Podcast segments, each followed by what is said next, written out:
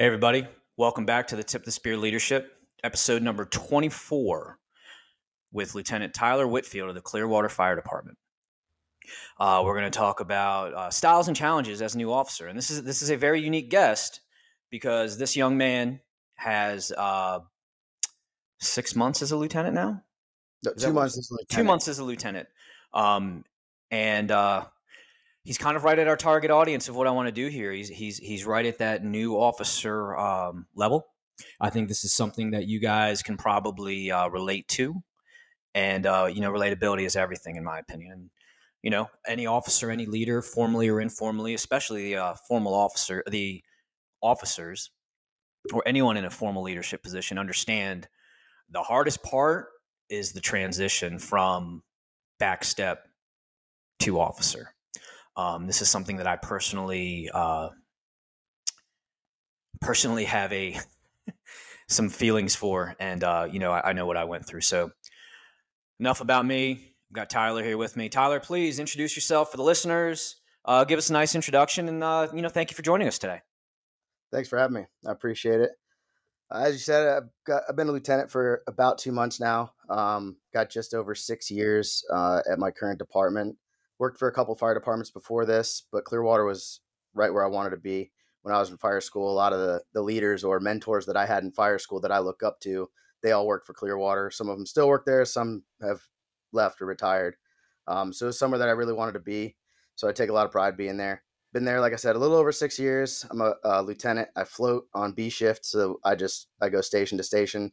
Uh, I am on the tech rescue team. Um, I am an instructor for the tech rescue team and the county team and uh, I get to float around all the stations and kind of work with everybody on the shift. So it's kind of nice right now, uh, you know, being new in the position.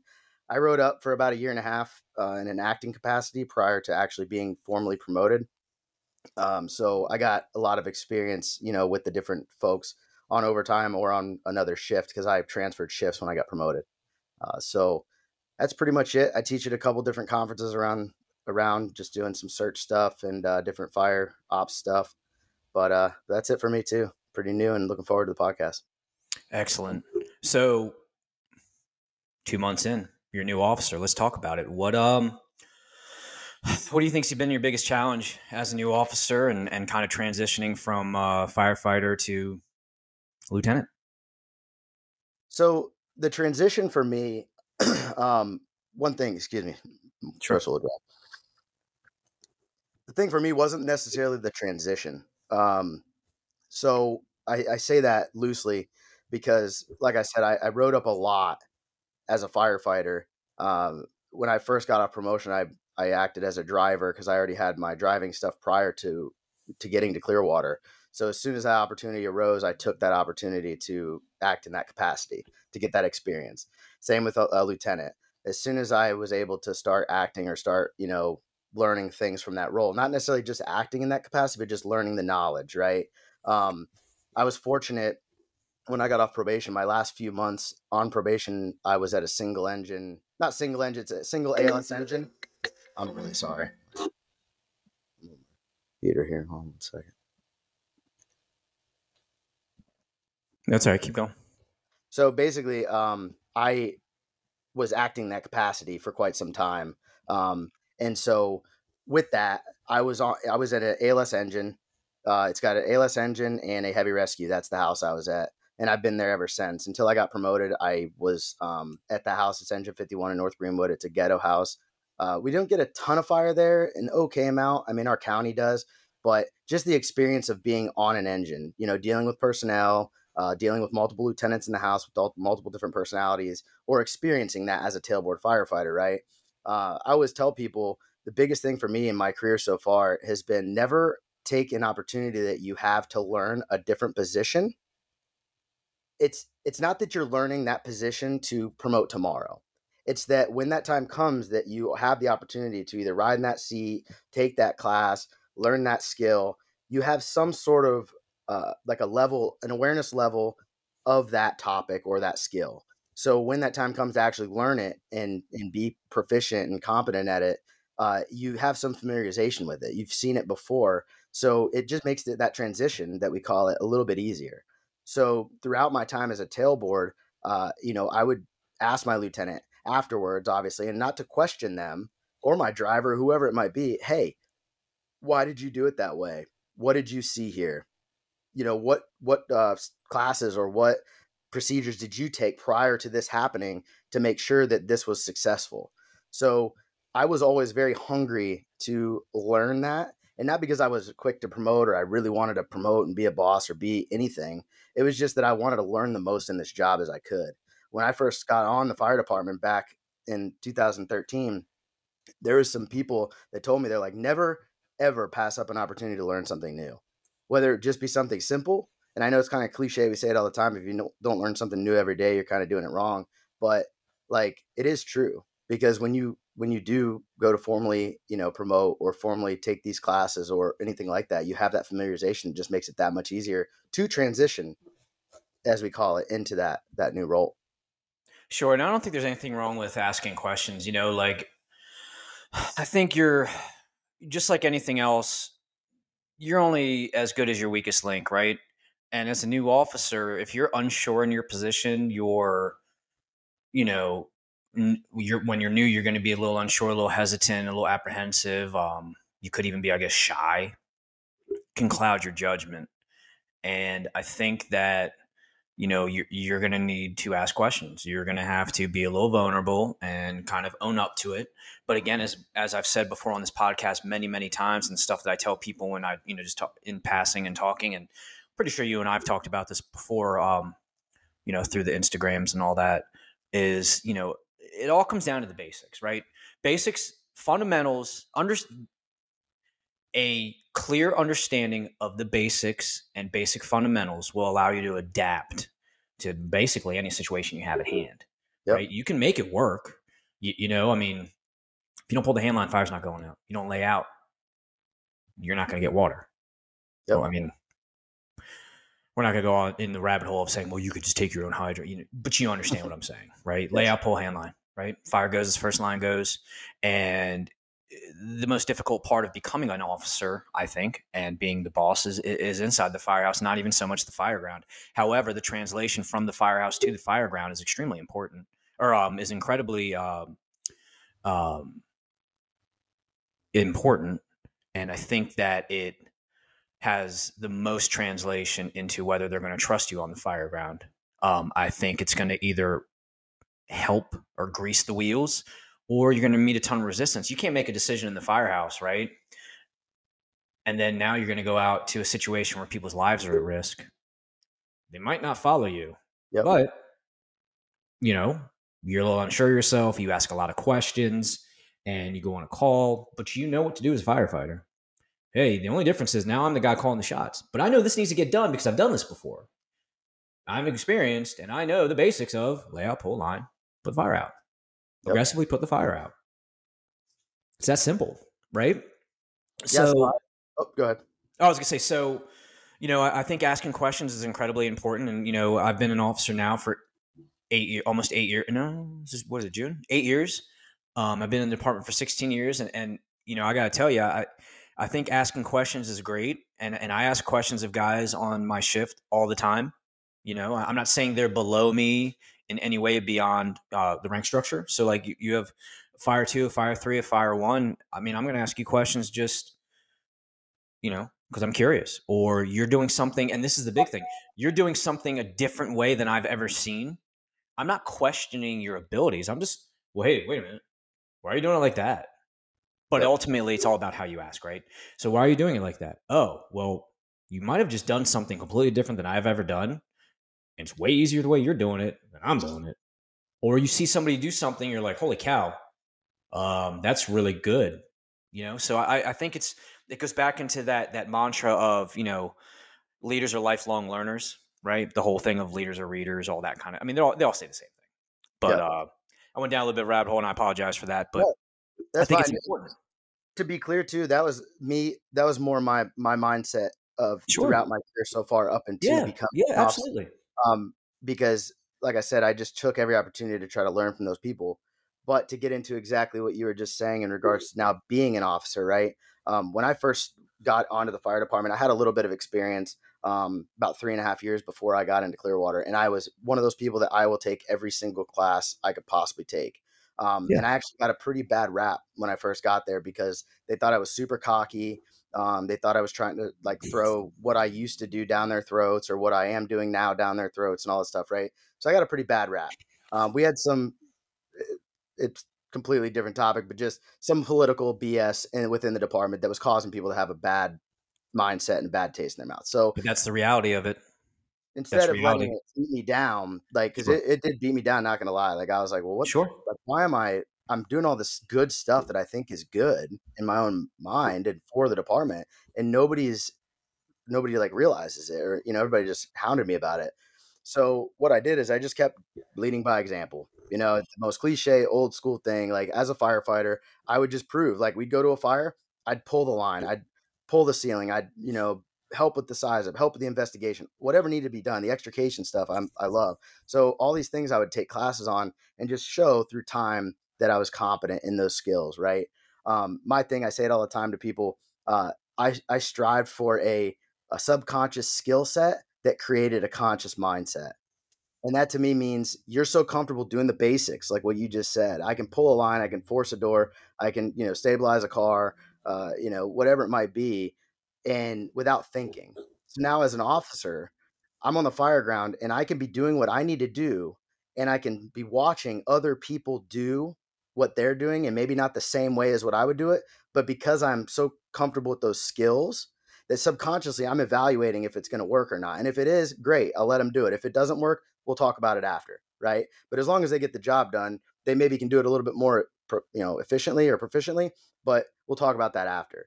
But that was my approach to it was where the basics to me are very important. I love going to class and I love doing all the exotic stuff. And I think that's what caused some of those people to have that pushback with me as a firefighter because they're like, well, we haven't even seen him do the basics yet. Why does he want to do all this crazy stuff?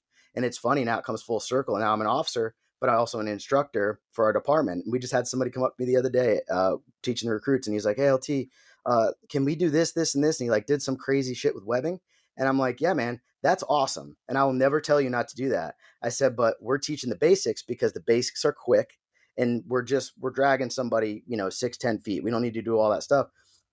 And uh, it was funny because it made me think, I'm like, you know, that's how I was when I was a firefighter. And I got, you know, hounded for that.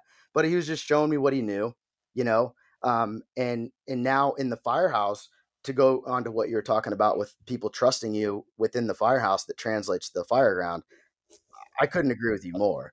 Um, you know, and a lot of how me as a younger guy, you know, because we have a lot of senior guys in our department or people that are senior to me, both in age and in in rank and uh, not rank, but um, time on the department. But a humanistic approach to things goes a long way, and I what I mean by that is, uh, you know, investing yourself in not only the skills and the job, which people who know me know that I invest myself in the job, but if they're if they haven't worked with me or they don't know how I'm going to be as an officer, I treat them with the utmost respect of not that they are subordinate, even though they are, because it, it is the, what it is. It's a subordinate. It's a subordinate at the end of the day. But if you treat them as equal within the firehouse, as far as like just a human, right? I invest myself in their family, what their kids' names are. Hey, it's your birthday coming up. All right, cool. I'll kind of mark that down. Um, those kind of things, because that, in a sense, creates that trust without even have done any having done any type of skills with that person. So when you go to a call, if you've invested yourself in them as a human being, they're now going to be like, well, if he cares that much about me at the station I, or the firehouse, I'm I can trust that he's not going to put me in a position here that I can't trust him, right? So that's assisted me in that way where you can relate to people on a human level, and then when you go to that call and you tell them to do something, they can trust then that you're not going to tell them to do something that's going to make them look bad or hurt them or harm them right? So the trust aspect of that i have found personally that that has worked for me so far um, in a sense. And uh, and i just i'm a very humanistic person like vulnerability is huge to me right? Especially as a young officer and as a young firefighter still i mean 10 years is nothing. Total time in the fire service is nothing in this job you know I feel it takes 20 years or so to even be super proficient just because the the just different types of calls we can encounter. You know, we can't see everything in, in 10 years, five years, whatever. Um, but the vulnerability of failing together as a crew is very important as well. You know, uh, and taking accountability as an officer for your crew, right? Making sure that they're taken care of at the end of the day um, to be better, because part of taking care of them is making sure they're good at their job. I know a lot of people don't believe in that, but if you make sure your guys are good, it's gonna benefit the scene, the citizens, the safety of the crew, the everything, the firehouse when you get back, because you're not gonna have to have those tough conversations. So um, just that humanistic approach, I think, is very important, uh, and it goes a long way with people. Yeah, yeah. Eh, you know, you got to care about them, right? If they know that you care about, you truly care about them, and you put in as much work as they do, if not more, as the, as the, as the officer, um, they're going to follow you just about anywhere. They really will. Yep. And they're going to give you honest feedback. They're not going to be a bunch of yes men. They're going to be like, all right, well, he's investing in us. I can invest in him by saying the things I need to say. So um, I like the humanity part of what you said. And humanity, when being an officer, I think refers to the uh, quality of incorporating empathy. Um, you have to be compassionate. You have to have genuine concern for the what genuine concern for the well being um, of the others on your crew. You know what I mean? Especially in your leadership approach, you have to recognize and value the inherent worth, the dignity, um, the diversity of the crew that you have. You know what they all bring to the table, their strengths, their weaknesses, um, and then I think you know you got to have empathy. You have to be understanding. Um, you need authentic connections. Um, you have to support their development, push them if they need it right? Tell them the things they may or may not want to hear. Have those difficult discussions. Um, I don't want to say be a part of their work life balance or be a part of their life outside the firehouse because some people just keep things to themselves. But I think there's little things you can do. Like I do performance appraisals yearly, right? So I've written down birthdays. And after working with the same guys for five years, I know their birthdays now. Off the top of my head, I know birthday's coming hey man, have, I'll call them, text them. Usually text is pretty easy because yeah, when guys are off work and they're out of the firehouse, I don't want to bother them. Like I'm their boss. Like you know what I mean. Like that's the last thing I want to do. I mean, yeah, we can laugh and joke and go back and forth. We have a group text. We you know we all kind of banter in and stuff. But you know, I, I think the the the personal connection of I took time out of my day. Hey man, happy Father's Day, happy birthday. Hey, you talked about your mom being sick last shift How's she it going? How's yeah. she doing? Right? Is there anything I can personally do? If there is, don't be afraid to call me. And you just leave it at that. They may give you like if you have an Apple phone, the little thumbs up on your message and drop it. Don't bother them on their day off. Leave them alone. Right? Trust takes time. Don't rush it. And I've said that a lot. Um, you know, you have ethical decisions, and then um, you know you got to do the right thing. You got to do the right thing by your people, right? Um, yep. You know, there needs to be flexibility. There's a gray area in certain situations where, you know, you don't just let people get away with stuff, but sometimes things aren't don't go by policy or procedure and you kind of you know, I don't want to say look the other way, but you hold them accountable, but sometimes the flexibility needs to be there on the situation and be flexible. Handle everything at the lowest level. Like I'd rather you go wash and wax something than me have to put you on charges and send it up the road. Like I don't want to do that because that creates nothing but headache. And the biggest thing about that, unless you blatantly, blatantly are are being insubordinate, you're blatantly disrespecting your officer. It doesn't. You don't teach anyone. Okay, you want to put me on charges? Fine, whatever. Doesn't do anything. I mean, it does, I guess, you know, in the long run. But I mean, I'm not. There's a lot of people out there, you know. Oh no, you put me on charges. Ooh, whatever, dude. We're grown adults. Like, yep. I'd rather you say, "Hey, mf'er, and break me down. Hey, I'm disappointed in you, which is probably the worst thing I think I could someone that I really, really, really respect could say to me. Hey, look, I'm not mad at you. I'm just disappointed. You want to talk about a way to make me freaking hate my life? Do that to me one good time, especially if I really respect the person. Um, so it kind of comes back to the and, I, and I'm, I'm not going to be very long winded about this. It comes back to the whole servant leadership thing and you know humanity and leadership it often aligns with the concept of um, the servant leadership style. Um, when you embody that approach, you prioritize the need the t- the, the needs of your team members.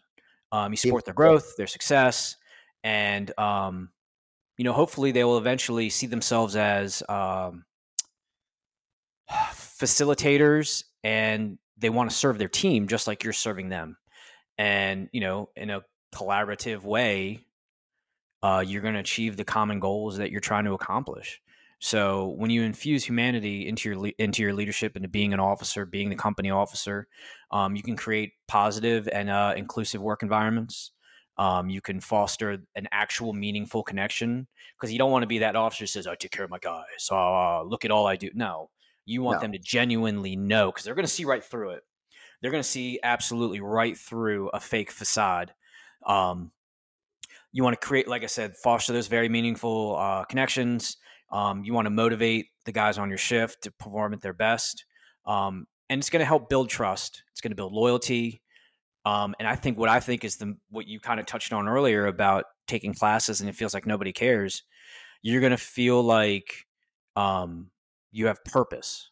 Your members have purpose, and all of that's going to lead to the overall success and well-being of your crew, and that'll translate into um, chemistry uh, trust, like I said, don't rush trust. It builds time. Chemistry builds over time from trust. And then you guys just work like a well oiled machine. And then you go to the fire ground and you're just firing on all cylinders. You get to the point where um, you don't really have to talk. You can just, you're the driver. Okay. You're going to do driver stuff. You're the officer. You're doing officer stuff. You're a fireman. You're doing fireman stuff, pulling hand lines, putting, putting fires out, you know, ladders, hooking ceilings, saving babies, maybe, you know. I, I, mean that last part I threw in there as a joke, but you, I mean, you could make a rescue. Um, so you know, the, the humanity part of it uh, was, was, was I think very very important with what you said. Yeah. Um, so with that, I do want to kind of change foot a little bit. Sure. Um, you know, as a new officer, you're not going to know absolutely everything, right? There's going to be a lot of stuff you've never experienced before. There's going to be things that are not in a book. There's going to be things that are not in your procedures manual or general orders or SOPs, whatever whatever your department calls it. There's going to be things that are not going to be there. And what I've always learned was have a mentor, be a mentor, right? It's a sandwich. Uh, have a mentor, be a mentor. Maybe that's not a sandwich. But anyway, I go to my mentors. I go to my peers. I don't go to my battalion chief. I don't go to my captain. I go to someone that I look at as a mentor, as a peer, and I'll run the idea across them. What um, what have you experienced? And uh, like, let's talk a little bit about that of how you know networking and mentorship is going to help you because I don't know how you've been in the few months you've been an officer, but I felt like for the first few years, and even sometimes now, I'm like, well, shit, I don't know what to do. Well, let me consult. All right, this is my plan, and I'm going to go consult somebody. Let's talk about that. Yeah. So, um, I think mentorship in the fire service is very, very important. Um, I actually got la- uh, asked this question on the last podcast I did, and uh, they asked who is a mentor to me. Uh, you know, who do I look at as a mentor? And I really couldn't answer that. and I say that for many reasons because uh, I have a lot of people in my in my circle that are far, far better than I think I'll ever be, uh, and that motivates me to be better. Um, and I say that with I can call any or text any one of them with anything that I either did, didn't do, uh, you know, and kind of get their feedback on what I'm doing and how I'm doing. And that was from firefighter, driver, lieutenant now, uh, all facets of my career. I've been able to lean on these people in addition to instructing. They're instructors that I've had in classes, and that's how I kind of met them. And they taught in a way that I just was like, this is awesome. Like they're very down to earth. They don't forget what they came from. Uh, you know, and that to me was very important. You know, not forgetting where you came from, which has a lot to do with, like I said earlier, how I approach leadership in the fire service and in general. Um, but for as far as mentors go, I have a bunch of people that I that I do lean on, um, and they're very important. But even mentors, right? You can't always reach those people when you're on the scene, right, or at work. So going back to kind of how I how I treat people, right? You have senior members. I'm young. You started when you were young as an officer. So sure. when you needed assistance, right? Part of that vulnerability and trust is you asking these senior guys that do bring something to the table or have experienced these certain things, have gone to this building, right? This next three shifts, I'm going to a, a station that is on the south Clearwater Beach area of Clearwater, and it's 99% high rises and buildings with scissor stairs and buildings that the first five floors are parking garage and then this, the hotel starts and stuff like that. Well, those are things that unless I was out there for some period of time, I'm not going to know. So, in a mentor capacity at the beginning of the shift, I sit down with those guys and, and they're both very senior on my shift and I've already worked one shift with them and that's how I know this is how the dynamics can go. Uh, I asked them, said, "Hey, I'm a new officer. I'm young. I'm confident in the skills that I have, and I'm confident in you guys' skills as firefighters, paramedics, and drivers. But if there's something that we're going to today that is a challenge, it's a crazy building, it's got something that might not be in the pre plan or something, a position, a parking that you know is better than the other, let me know. Right. I'll evaluate it in that moment. And if we can work together as a team and accomplish the task that needs to be done, that's a win for us all. I'll learn from it. You guys will learn from it. We'll go back and have coffee and, and talk about it. And that to me is super important in utilizing your guys in the resources that you have available to you on these scenes and not just be, well, I'm the officer, I'm making the decision. Well, it depends, right? You have to vet that information that's being given to you and know those people in your department, right? I'm not just saying willy nilly, like whoever says something, believe it because you don't know the answer. That's not what I'm saying at all. It's just I know these guys and I know what experience they bring to the table and and who they are as people, and I have no problem as an officer or just as a, a human to say, hey, help me here, right? If if you can help me, great. If I can help you, I'm going to help you and we're going to accomplish this as efficiently and fast as possible and you know get what needs to be done done yeah and, and, you know i think humility goes a long way too i think and i remember this a little bit as a firefighter where you know i'm not saying an officer just anyone. It's kind of nice like hey dave i don't know what to do with this. I, am going to need your help. Cool man. Yeah i got you like it was nice when people would come to you and say hey I could really use your help. And I and what I've learned was when an officer, especially somebody that I knew who they were, and they come and work, and I was driving, and hey man, I'm gonna need help with the area, or I'm gonna need help. Let show me over your equipment. If you're entrusting me to mm. kind of show you these things and fill in the gaps that you, as the officer, are ultimately responsible for, and you're entrusting me with that, it motivates me. Like Absolutely.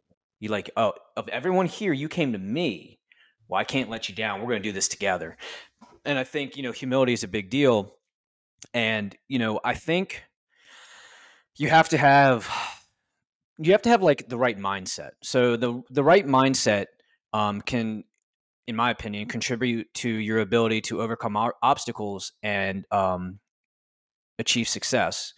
And when you believe in yourself, uh, you em- embrace your determination and you maintain a positive attitude, even though you don't know what's going on, what to do as far as, you know, like you said, the area and all that, I think that will, you know, show to the guys that you're working with that you're there for the right reasons you want to be there. And I think you're going to have a good outcome on it. You know, I mean, I, I was never a detail officer, but I've wor- I work overtime and swaps and stuff where I'm not in my firehouse fairly regularly.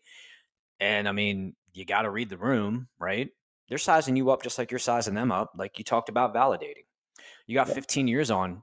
Just because you got 15 years on doesn't mean you are a productive person in the department. Absolutely. Longevity is much different than proficiency. You, you know, and it's very cliche, but you know, you may look at that five year guy that's freaking gun ho and talk to him over the guy with 20 years on that just turns his nose up at you. So you got again, you have to read the room. And um, you know, people talk a lot about as officers have you you have to be humble and you have to do all this and you have to open up and serve the people that you work with and all that and those things are right and they're good but everything you're doing to kind of establish yourself they're doing too. So they're sizing you up. Like you know what i mean? Like they're going to know who you are before you ever walk in the door. Your reputation's always going to precede you. You, yep. know, you, you know what i'm saying? Uh, good or bad. Good or bad. And I think when you walk in there with the right attitude, you're you're present in the moment, and you know you read the room. I think it's going to create a lot of success for you. And like I said before, and I'm, i apologize for being long winded. It all kind of gets encompassed back to, you know, the relatability or the um, the connection you make. I think when people when you ask them for their help directly, you, I, I always think it's a good outcome. And You know, it's much different than if you were to show up as a lieutenant and you're like, and he says something effective, you know, hey dude, we're running this 30 story high rise. Yeah, I got it. I'm good. Just, you know, go ahead and go. Or Yeah. dismiss And like it. you said, they know you before you get there. Yeah. They know damn well. Yeah. They know. I'm not a high rise guy. I've worked in I've worked in the same area for five and a half years before I got promoted. And there's one high rise and we treat it as a high rise and it's a four story building. It's not a high rise, right? So they know if we're going to a high rise, I am not a high rise guru. So if I sit there and tell them that yeah, I got it, they know they're gonna see right through that. They're gonna throw the bullshit flag up. They're and now- crap. Lost their trust that they had for me and what little bit that they probably had at the beginning of the day, uh, just from lack of you know working together and stuff like that. So that's where you know, yes, it's you want to have a set of skills and some confidence as an officer, which inevitably you're going to have in in most aspects, right? I can should get have. there. I can look at the pre-plan. I can give the size up. I can tell you what hose to pull. We're grabbing our high rise gear. Cool. But when you say, "Hey, we should use this stairwell," and I said, "No, no, we got it. We got it." You've been to that building 20 times, 30 times. I've been there zero. And when they know that, they know that you're fluffing and trying to show a false sense of confidence and and it's just I, I don't I don't agree with that. I don't like it. Yeah, and you have to be able to I don't want to say get that out of them, but you have to be you have to communicate very clearly that you're going to need that from them. So, a few episodes ago, I had um I had Tim Klett on um and it was very interesting because he was a he was an officer at an engine and you know, the long story short cuz I don't want to butcher the story. Um they didn't communicate about which stairwell to use to get to the fire. So now they're running this gigantic line when the guy knew, oh, you could have gone to this stairwell and it would have been a home run. And then there was, it was, a, but it, again, it was a breakdown in communication. And, you know, it was very forthcoming about that. And not that, you know, there's anything to hide, but again, it comes down to um, communication and achieving the goal and you and, and you have to be that way. You know, he's a very humble guy. It was uh, episode eighteen. Uh, you know, if you guys want to go back and listen to that, it was the um, leadership dividends and navigating personnel challenges uh, with Tim Klett, New York City firefighter, New York City lieutenant. Excuse me. Um, good story there, and it relates directly to this. You know, just like you said, you got to trust them. You have to validate it, but you have to trust them and that has to be communicated because you can't know everything. You guys work here. I don't. You guys are hopefully are like the go get or the um subject matter experts for the for the area, you know, like your trick addresses, you know, trouble buildings, all these things that have these very unique situations where the basics have to be altered like we talked about, right? Lay out, pull a line, talk on the radio, do a 360, check a basement. If that's what your basics are, right? elaborate or um, evolve from there. The evolution will come. Um, so yeah, man, you just you got to be you got to communicate it, and I think the clear communication is what's going to foster that environment as well. Especially like I said before, and I hate to I hate to talk in circles, but you know when you're open and honest, a little humble about it, they they eat that up. Your you guys on your shift will eat that up because now they feel empowered. Like not that they have something over you, but they feel empowered. Like I got to help this guy.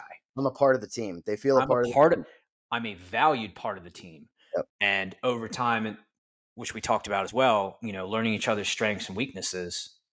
You know, my strengths could be your weakness. Your your strengths could be my weaknesses. Yep. You know, um. So, I mean, you've talked a little bit about uh, being a float officer and all that, and this is a, not a little off topic, but what was your first day like as an officer walking in, knowing this is it? There's no turning back. It's me. Yeah, so that was that was the most humbling part of it all. I think is uh because like I said, I I worked a lot of hours, ride up time on overtime, different shifts, all that kind of stuff. So I had some sense of like normalcy when I got there. But then when throughout the day and different things were happening, uh, you know, you do come to that realization. You're like, I I am it. Like it. No more can I just be like, well, I'm filling in today. Tomorrow I'm going to be riding backwards again.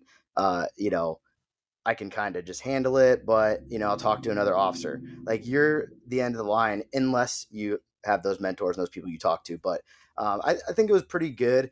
Um, it wasn't. We didn't really have anything terrible uh, as far as you know complexity wise, just run of the mill calls. Um, you know, I had a couple pretty good fires um, before I got promoted, like as a ride up officer, um, which was a really good experience. But I'm still waiting on that that first fire since I got promoted. So, what's like a ride up officer? Uh, like an acting officer, like a firefighter that's uh, acting as a lieutenant. A first, first, first acting guy. So, like, if the officer's yeah. off, you backfill unless they, I guess, send a detail or something in. Yeah. So, this is something I've talked about before, and, and I think you and I actually talked about this. To be honest with you, informal leadership. Yep. Um, leading uh, as a firefighter, being a senior firefighter, and it sounds like you have some experience with that. Being able to have first acting or writing up, excuse me, is what you guys call it. Um, what kind of foundation did that give you going in, knowing you're not just writing up anymore, you're writing up every day? So I kind of alluded to it earlier, and this is something that I'm very, very, very passionate about. Um, I think the most valuable person on a fire engine, a lot of times the driver, the driver gets you there, the driver gets you water. That's very important as far as a fire ground goes. The tailboard firefighter is an extremely, extremely valuable asset to the fire scene. And I say that because the driver's at the pump panel a lot of times. The driver's at the, you know, at the um, standpipe, they're controlling that the driver's not always with the officer. So within the firehouse, the the driver takes the role of senior guy or informal leader a lot of times in the firehouse. But on the fire scene, on the fire mm-hmm. ground, when you're inside or whatever, if you've invested in this job for your entire career and taken all those nuggets people have given you and all that kind of stuff, it just increases your value within that. And also has that like ability of your officer to then rely on you right? And I and I say that loosely because we've all been there with officers, and, and you know I don't know how much you floated even as a firefighter, but like for me, I kind of was in the same house for a while, but I drove a lot as an off, or I drove a lot um, out of class as well. Um, both truck companies, the heavy rescue, all that stuff I drove. So um, I was in, a, in and out of a lot of firehouses. And, you know, I never, it was rough to see that there wasn't a lot of firefighters these officers were relying on you know, to be that second set of eyes. Like they didn't trust the guys, you know, and gals that are with them um, just because you haven't invested yourself. Um, take classes, learn things, even if it's not something that you currently do, have it as a nugget because when you get in that position scenario where you're like, oh shoot, I've never seen this before. Your officer's like, oh my god, I've never seen this before, and you say, hey, respectfully, uh, maybe try this or or maybe this will work. However, you know to present that to your officer, and when you start having those scenarios where you assist in an informal leadership position, that word travels a long way too. Right? Yeah. You and you're saying you broke up a little bit. I apologize. Um, you're saying the most important person for this example you were giving was the the firefighter, right? On the fire ground, yes. On the uh, fire ground, okay. Informal leadership in the station, I believe the driver should choreograph that because they usually are a little more senior than the firefighter, potentially. Mm-hmm. Um, at least in our department, a lot of the drivers are a little more senior than firefighters. But gotcha. um, the informal leader on a scene, whether it be peers, because I'm not even talking as a firefighter in helping the officer, but a firefighter helping another firefighter, right? Picking up that slack that we see sometimes of people who don't train a lot or people that aren't solid in their skills. If they're lacking and you can quickly go over there, help them, boom, you just led by example by helping them out, but you also sped the scene up right? Kept it on pace, and then you go back and, and keep doing what you were doing. Um, that informal leadership goes a long way, and that word, excuse me, will travel fast uh, of who is squared away and who isn't. You know, we all know those guys like, oh shoot, so and so is coming into our station today. Hey, you better be on your game because they don't know what they're doing. Right? Sure. That's the last person that me as an officer, that's the last person I want is tailboard. I'd rather have a one day guy that has a lot of passion and a lot of drive to learn and whatever than a 20 year guy that could care less and has had 21 20 probation years like having to be told everything do everything for them like i'd much rather have that one year guy that's got a lot of passion and drive and wants to learn behind me because that's somebody that will benefit everybody in the long run. Um, yeah. they can mold it into that informal leader. Well that's also building your foundation establishing yourself um, you know you're starting to build um, your leadership potential. I don't know if that's the right word or not, but I think uh, credibility is a big thing, and, and when you're doing that, a good reputation is very difficult to build. And those actions, those things that you do, those take time, and that builds your. Um, I'm trying to think what the word is. Credibility, I guess, is probably the easiest way to say. But build your credibility, and you can lose that in, in, in an instant. Yep. You know, and that's why, you know, everything you're doing, leadership starts day one of the academy, especially if you want to be an officer. Your interview starts then with the people that you're going to lead. Um, I did a lot of stupid things. I got hired very, very young. Um, for those of people that know who I am, I, uh, and we can talk about this off, off the podcast. Uh, I did something really, really dumb and uh, created a lot of headaches for myself. Uh, the situation was 13 years ago, and I still pay for it today as an officer. It comes up. I get asked about it all the time.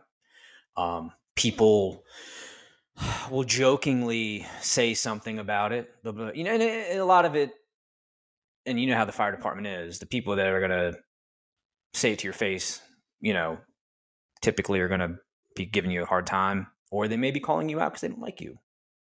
But um, it still comes up, right? So the point that I'm making is everything matters. Everyone remembers everything. You know, you can't have your shirt untucked for 10 years as a firefighter, walk in day one and scream and yell and demand people. Yep. Now, you know, everything matters. Everything matters that you do all the way up. So you need to put yourself in the best position um, to have the credibility. And that's definitely something I never thought about or cared about. And then I got into being an officer and I was like, I'm a lieutenant. These guys are going to listen to me. I'm going to tell them what to do. And I was dead wrong. And I yeah. learned a lot of headaches, or I learned a lot of lessons. Um, you know, and for some reason, I always seem to learn things the hard way, never the never the easy way. And you know, I got nobody to blame but myself for the situation of what I did and and all that. That again, like I said, still haunts me to this day. Um, but you know, ultimately, it's it's how you handle it. So the point that I'm making is, you know, you talked about being a driver, being a firefighter, the firefighter being the most relate. Uh, influential person or biggest help for the officer on the fire ground, the driver in the firehouse. You know, you have to build that credibility for people to want to listen to you. And then as you work through that over time, when you go to move up, they're going to remember you what you did as a firefighter. They're going to yep. remember you what you did as a driver. They're going to remember you when you were a instructor. They're going to remember you as a float officer. They're going to remember you as a medic. If you're a medic and you were a dirtbag on the medic unit, they're going to remember those things, right? It all it's all one big um, ongoing assessment, and you need to set yourself up because if not, you're going to have a, you're going to have a gigantic headache. So a little bit of rabbit hole, but uh, you know I think it's all relevant. No, I agree. I agree because, like I said earlier, uh, and I'll say it again. You know, from day one of fire school, uh, of getting hired on part time, working at a department that was very traditional eh, as far as like, you know, being the senior guy or being the junior guy or being a driver or all that stuff was very traditional there where I worked. And so that was instilled in me early on. Like they said, everything you do, like you should be better every day, whether it be one thing, whether, you know, one thing or another, fireground stuff in the firehouse, making coffee, doing whatever, be better today than you were yesterday. One thing better. the same thing tomorrow and you know that has helped mold me just for who I am. I've taken a ton of classes. I still take classes. I still do the skills that I'm doing with my guys and girls. I, I don't sit there and say you're going to do this because this is the way it needs to be done. I'm going to show you that I can do it probably faster. And then they're like, okay, well, wow, okay. He's not just telling me to do this. And there's more example. But I did this with the recruits the other day. I, we were doing the, the blind SCBA just for SCBA familiarization. I haven't done the blind SCBA drill in three years, probably at least and they were struggling struggling, but they were kind of giving me the look of like, why are we doing this? Right? Like what? And I said, sizing you up. it's for your, yeah, they're sizing me up. And I said, well, because it's to get you used to where the things are in your air pack. It has nothing to do with a real life scenario. Like if, you know, it is just is what it is. So I said, you know what, guys, take a five minute break, get some water. I'm going to demonstrate for you the naked SCBA drill. I said, I'm going to mess it up the same exact way that we mess it up for you guys every time. And I did it. And the kid, when I got done, I probably, I don't know how fast I did it, probably 35 seconds or so. I put it all back together. I looked at him and the kid goes, You could see. I said, No, I couldn't see. I said, I might, the same hood you have on over my face, just like you, as a blindfold. I said, I just wanted to show you that I'm not out here telling you that you need to do this because this is what we're telling you to do. I'm telling you because I've done this. I still can do it, and it's very valuable because it, you can it, you know where everything is in their air pack. Second nature, like I said earlier, a subconscious skill set creates a conscious mindset. I said when you guys have to think about where the knob is to turn your bottle on, where's your pass alarm, where's your buddy breathing, when you have to think about that, you're missing something else that's going on on the scene. You're missing something crucial that could potentially be going on because you're having to think about these very small little skills that should be second nature. So, um, but yeah, leading by example and the credibility thing throughout my entire career, even as a firefighter, acting driver, uh, you know, going through the promotional process of, of being a driver, going through the promotional process of a, of a lieutenant, and now being a lieutenant, um, every day is work, and every day is still showing that the things you're doing, you know, is leading by example, and you're able to do the job just as much as the next person.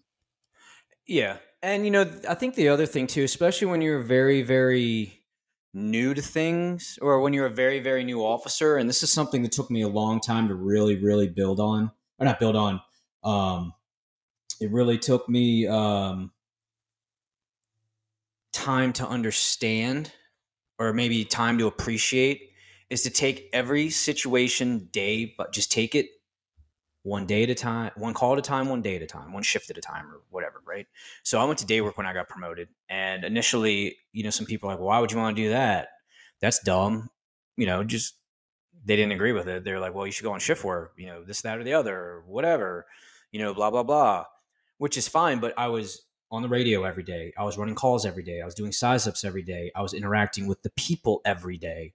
I was unfortunately sometimes sticking my foot in my mouth every day and I was like all over the place. But if you come back to center, take a deep breath, right? And um, take it day by day, take it situation by situation, and only dive into what's at the task at hand. Don't even worry about later on. Don't even think about it. Don't even look at it. Day by day, moment by moment, when you break it down over time, I think it makes things much easier. You know, I think when I was younger and I was a new officer and we missed fires because we were on another call or I was on leave, I was off or whatever. Um, I what I realized is there's things that I can't control, and instead of getting worked up and everything over it, let it go. You know, control what you can. If you can't control it, communicate it. Let people know, depending on the situation, and take it one day at a time, one shift at a time, or one shift at a time, one call at a time. Um, and once you break those things down and you go and accomplish those small situations and build it over time, it makes things much easier. So that way you're not taking a gigantic bite and you're, I don't know how you are. I mean, I get very anxious about stuff. Even still, I have to actually stop, take a breath, and refocus and come back to center on the situation, take a few minutes and think about it if the situation, you know, warrants it or whatever. And um, keeping it you got and keep it simple and handle it as it comes. And i think when people get off in the weeds that's when they start making these weird decisions that just don't make sense. I've been incredibly guilty of that. Um you know it, that's the biggest thing it's just one call at a time one day at a time. And if you can't control it you, you got to let it go.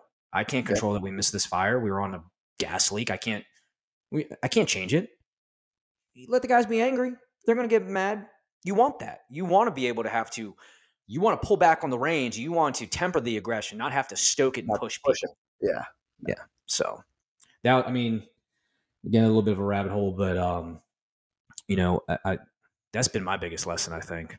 And it's helped me make better decisions because the longest time I'm like worried about what people are thinking and how it's going to look or this, that, or the other. And it made me make dumb decisions.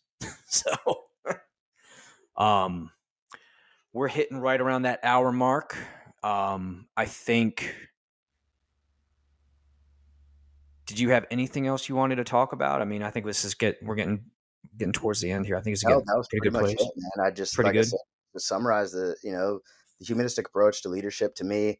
Uh, you know, I know this podcast it could go fireground or go firehouse, uh, but for me as a young officer right now, I think and young officers that are aspiring, um, my message to them would be every day you're a firefighter, every day that you're a driver, every day that you aren't an officer should be just the same. motivated, passion, learn, get better every day, be a part of the crew, be a part of the team, be a bar- part of the betterment of your fire department. Because uh, somebody said this a long time ago on a podcast, and I loved it. Is like if you don't believe your fire department or your company is the best in the country, you're doing something wrong. It might not be factually, but you freaking better think that when you go to work in the morning. Because if you go yeah. into work and you're already like, this place sucks, our company sucks, this engine sucks, guess what? It's going to suck and you're going to suck and your crew around you and the citizens are going to suffer because of it. The house is going to burn down because of it because you, you know, are thinking about how bad it sucks. Be better every day, learn every day, take as many classes as you can, be that informal leader that your officer, your driver, and the fireground needs, and and just be better, man. And that transition that we talked about at the very beginning will be so much easier because it won't be such a transition. It'll just be a different color shirt you put on, different you know color badge, different set of collar brass, whatever it is. It shouldn't change the firefighter you are. The firefighter you are will always be the firefighter you are, should be, in my opinion. And you should always be working, getting better, and and that's pretty much all I got. No, absolutely. That's very, very, very well said. And I think a good way to um, wrap this up and kind of tie everything in together, kind of what you said was um, leadership potential, right? Leadership potential. Um, it's a ongoing process. Uh, it evolves and develops. It develops over time. So your time as a firefighter touches on what I said earlier about starts day one in the academy, and every day you're paying into that bank of credibility.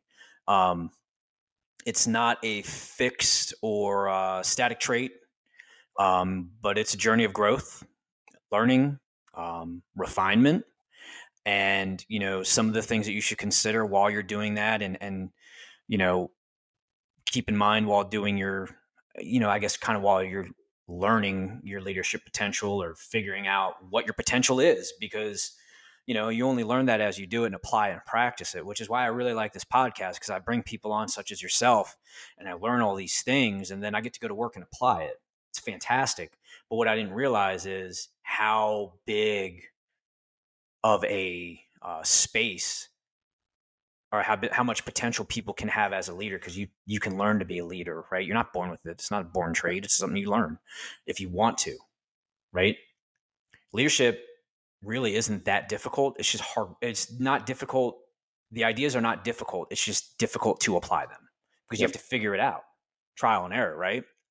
Um, so with that, uh, you need to have some type of. You have to do continuing learning, right?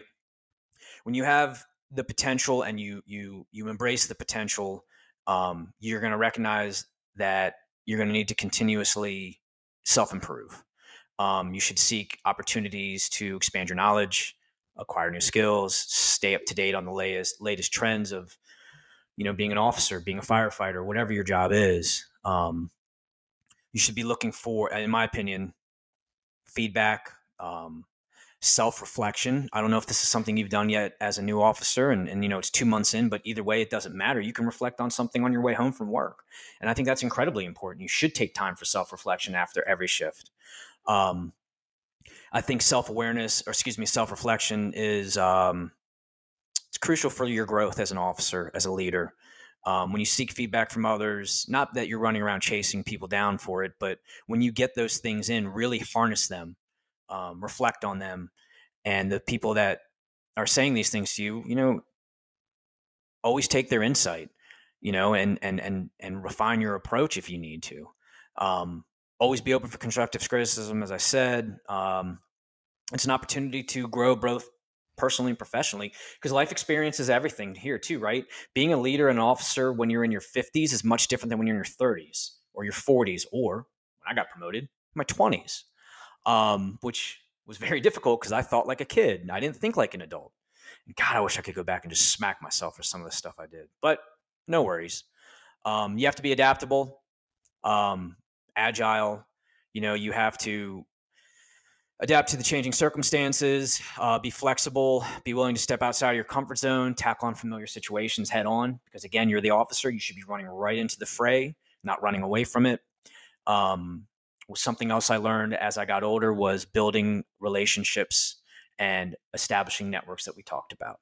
Um, I think understanding the value of strong relationships and strong network, um, engaging with others, foster meaningful connections, um, and then you should be seeking out those people that can provide those things with you, for you.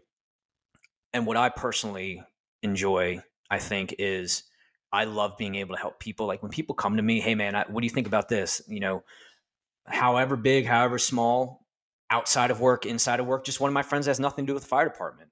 If you come to me asking me for help and I'm part of your network of, you know, who you would contact for, you know, help with the situation, I love that shit. I love it. I eat it up. Um, and you know you provide the guidance and so you get provide you get guidance and support from those in your network um, most of all you got to lead by example um, your leadership potential comes from leading by example you have to embody the values and behaviors that you expect from your team your crew your whatever you're doing um, you have to be accountable have integrity strong work ethic and um, you know, with those things, you're going to inspire through your actions and uh, be a role model for your team. So it's an ongoing thing. You know, it, you're going to continuously have to uh, learn, read. Like I've said before, leaders are readers. Um, you're going to have to have time to take self reflection. You have to be adaptable. You have to build relationships, um, and you have to be willing to learn um, from both uh, positive experiences and challenging experiences and just embrace the process. You can unlock your full potential as an officer and make meaningful impact on other people as a leader when you truly care and you try. You really can. And, and I've said this before on my podcast multiple times. The most one of the most rewarding things I've ever done in my life was be a company officer once I realized the impact I can have on people, both inside of work, outside of work, with my attitude.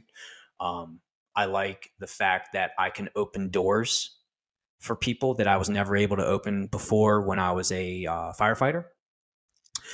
And filtering BS from my guys and fighting for them and uh, holding them accountable when they need to be. I think those. I, I, think it's it's one of the most challenging things I've ever done in my life, but it, it's very very rewarding, especially when you handle the situation correctly and like I've said before, you can see it on their faces. You really can.